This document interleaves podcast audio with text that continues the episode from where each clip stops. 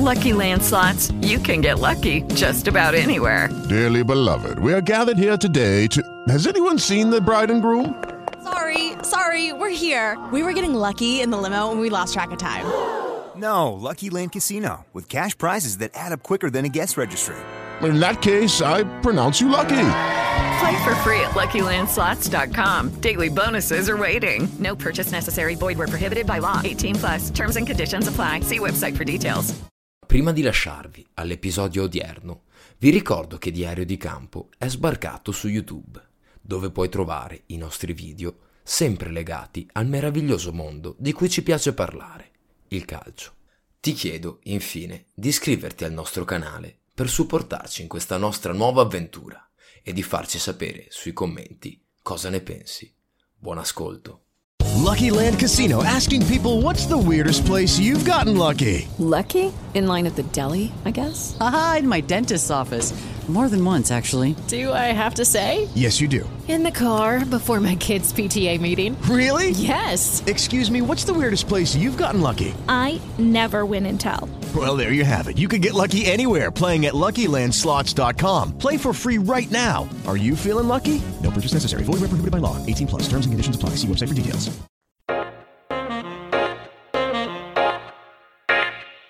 La stagione 2003-2004 passerà alla storia come una delle più memorabili di sempre a distanza di pochi mesi. Due squadre dai colori molto simili furono in grado di ribaltare tutti i pronostici e consacrarsi campioni d'Europa, il bianco e l'azzurro della nazionale greca e del Porto di José Mourinho.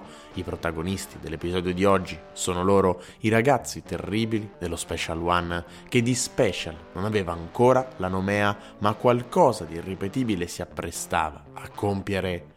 La storia di José Mourinho con il Porto inizia a gennaio del 2002. I Dragoes non vivono un buon momento in patria, faticano e c'è bisogno di una scossa per rivitalizzare un ambiente in depressione. La scelta della dirigenza ricade su un giovane allenatore che sta facendo buone cose all'Uniao Leiria più di qualcuno storce il naso, non sembra essere la persona giusta, non ha praticamente nessuna esperienza come calciatore ed allenatore non vanta un curriculum entusiasmante. Ha collezionato qualche panchina con il Benfica, ma è durato molto poco. Da luglio del 2001 è allenatore dell'Eiria. Se l'esperienza da capo allenatore ancora scarseggia, Mourinho può contare su una formazione di primissimo livello. È stato infatti assistente prima di Brian Robson e poi di Luis Van. Nei primi sei mesi della sua esperienza a Porto, Mourinho riesce a raddrizzare la situazione portando la squadra a chiudere terza in campionato e a qualificarsi per la Coppa UEFA dell'anno seguente. Decisivo fu il contributo del sudafricano Benny McCarthy, arrivato in prestito dal Celta Vigo nel mese di gennaio e autore di 12 gol in 11 partite. Nell'estate del 2002 José Mourinho può per la prima volta mettere mano alla squadra, inizia in quel momento a prendere forma il porto di Mourinho.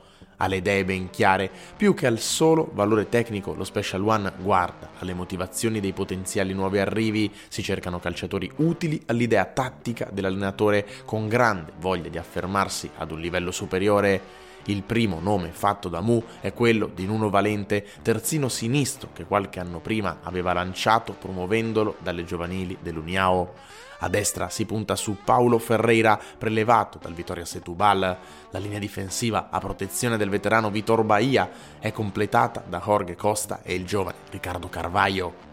In mezzo al campo Mu individuò nel rinforzo adatto un calciatore in forza ai rivali del Benfica, reduce da una stagione senza essere impiegato, Manish raggiunse la corte di Mourinho ben volentieri e si rivelò determinante nello scacchiere del tecnico lusitano. La mediana era completata da Costigna e il russo Alenishev a supporto delle punte agiva Anderson Luis de Souza, più comunemente detto Deco, il numero 10 dei Dragoes, era il vero e proprio cervello della squadra. Ogni manovra offensiva passava dai suoi piedi. Nel triennio, sotto la guida di Mu, Deco si impone come uno dei calciatori migliori d'Europa. In avanti, perso Benny McCarthy tornato al Celta Vigo, Mourinho si affida ad una sua vecchia conoscenza, il brasiliano Derlei, attaccante, reduce dai 21 gol messi a segno la stagione precedente sotto la guida dello Special One all'Uniao Leiria per far coppia con lui. Mu decide di promuovere il giovane Elder Postiga dalle giovanili del Porto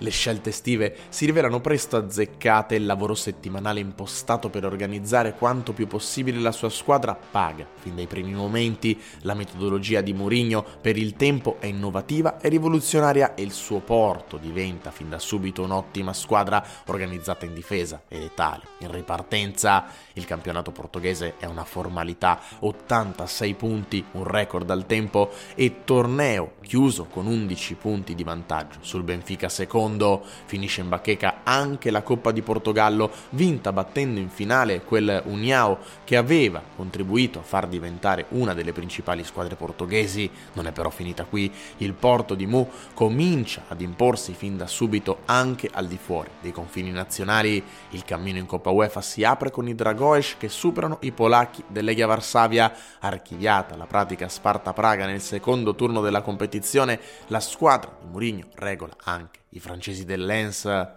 la doppia sfida ai turchi del Denilizspor negli ottavi di finale si chiude con un complessivo 8 a 3 a favore dei lusitani, decisamente più impegnativa la doppia sfida contro i greci del Panathinaikos per accedere alle semifinali. Il Porto ribalta l'1-0 dell'andata superando il Pana per 2-0 nella gara di ritorno. In semifinale c'è la Lazio di Roberto Mancini, i biancocelesti vanno avanti ma subiscono la veemente reazione dei portoghesi, finisce 4-1 in Portogallo, riducendo riducendo ad una formalità la gara di ritorno. L'epilogo finale, giocato a Siviglia, regala una delle finali europee più emozionanti di sempre. Porto e Celtic si danno battaglia per 120 minuti senza esclusione di colpi. Si affrontarono, tra l'altro, i due principali marcatori della competizione, lo svedese Larsson da una parte e Derlei dall'altra, rispettivamente a 9 e 10 gol nel torneo apre il brasiliano del Porto, pareggia subito lo svedese, Alenishev riporta avanti i portoghesi ma Larsson rimette subito in carreggiata i suoi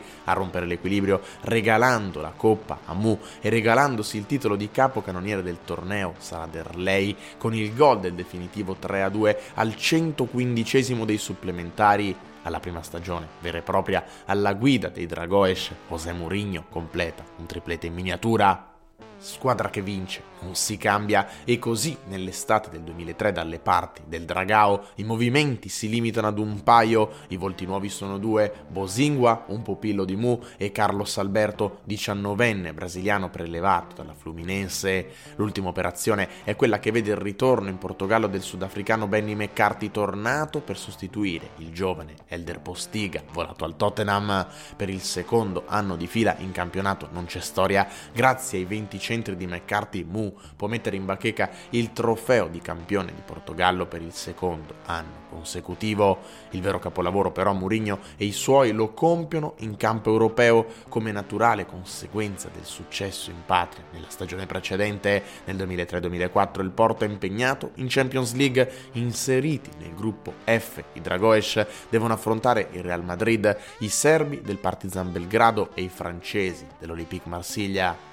L'avventura europea, però, non comincia nel migliore dei modi, il pareggio in terra serba e la sconfitta accusata per mano del Madrid complicano i piani dello Special One e obbligano i lusitani a giocarsi una buona fetta di qualificazione nella doppia sfida ai francesi del Marsiglia. Manish, Derlei e Alenishev regalano il successo al Porto nella sfida del Velodrome, un altro gol del russo nella gara di ritorno consentirà a Mourinho di raccogliere 6 punti in due gare contro i francesi. La pratica qualificazione viene archiviata con un turno di anticipo grazie alla doppietta di McCarthy al Partizan.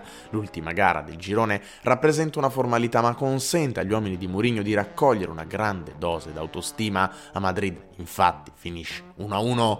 L'incrocio degli ottavi di finale però sembra essere rappresentato da un ostacolo invalicabile per gli uomini di Mourinho. Il sorteggio infatti mette sulla strada dei dragoni i Red Devils, disse Alex Ferguson. Non sembra poter bastare nemmeno il successo ottenuto in Portogallo dei Lusitani, una doppietta di Benny McCarthy regala a Mourinho la prima sfida. Il primo tempo di Old Trafford fa tremare i portoghesi Scholes, porta avanti lo United, l'inglese raddoppierebbe addirittura ma il possibile gol del 2-0 viene annullato per un fuorigioco inesistente, scampato il pericolo, il Porto resiste e resta in partita fino al novantesimo quando il destino lascia il primo indizio su come potrebbe andare e cosa potrebbe essere questa stagione, un'edizione della Champions League alquanto particolare, punizione di McCarthy, Howard pasticcia e lascia il pallone, Costigna come un falco si avventa sulla sfera e lo scaraventa in rete, palla in porta, Porto ai quarti, Mu scende frettolosamente le scale di Old Trafford per raggiungere i suoi sul prato del Teatro dei Sogni,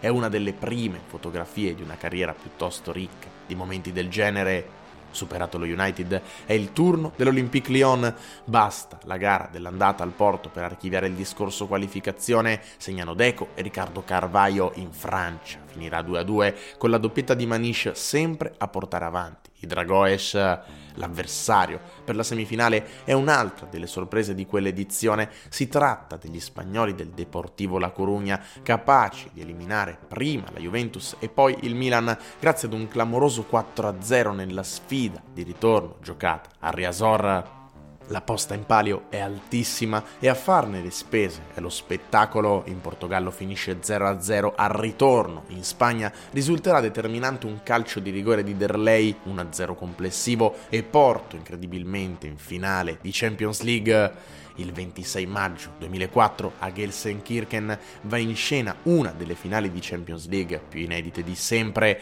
Da una parte il Porto di José Mourinho, dall'altra il Monaco di Didier Deschamps. I monegaschi avevano eliminato prima il Real Madrid in virtù della regola dei gol fuori casa dopo il 5-5 complessivo. E in semifinale avevano avuto la meglio del Chelsea.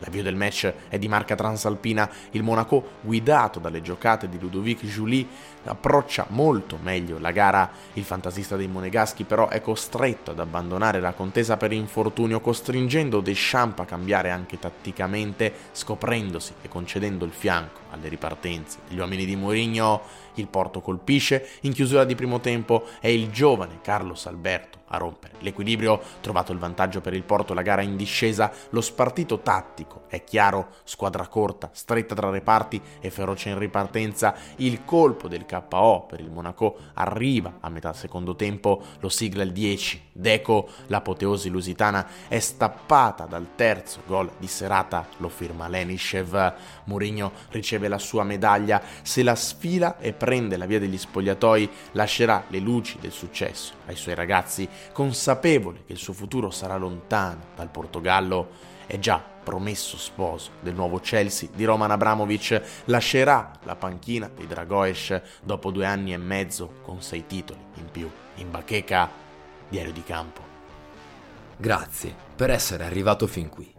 Ti ricordo che trovi tutto il catalogo di Diario di Campo sulle principali piattaforme di streaming audio. Ti invito poi a farci sapere cosa ne pensi di questo episodio su Instagram. Saremo lieti di ascoltare i vostri consigli e suggerimenti. Ci vediamo al prossimo episodio.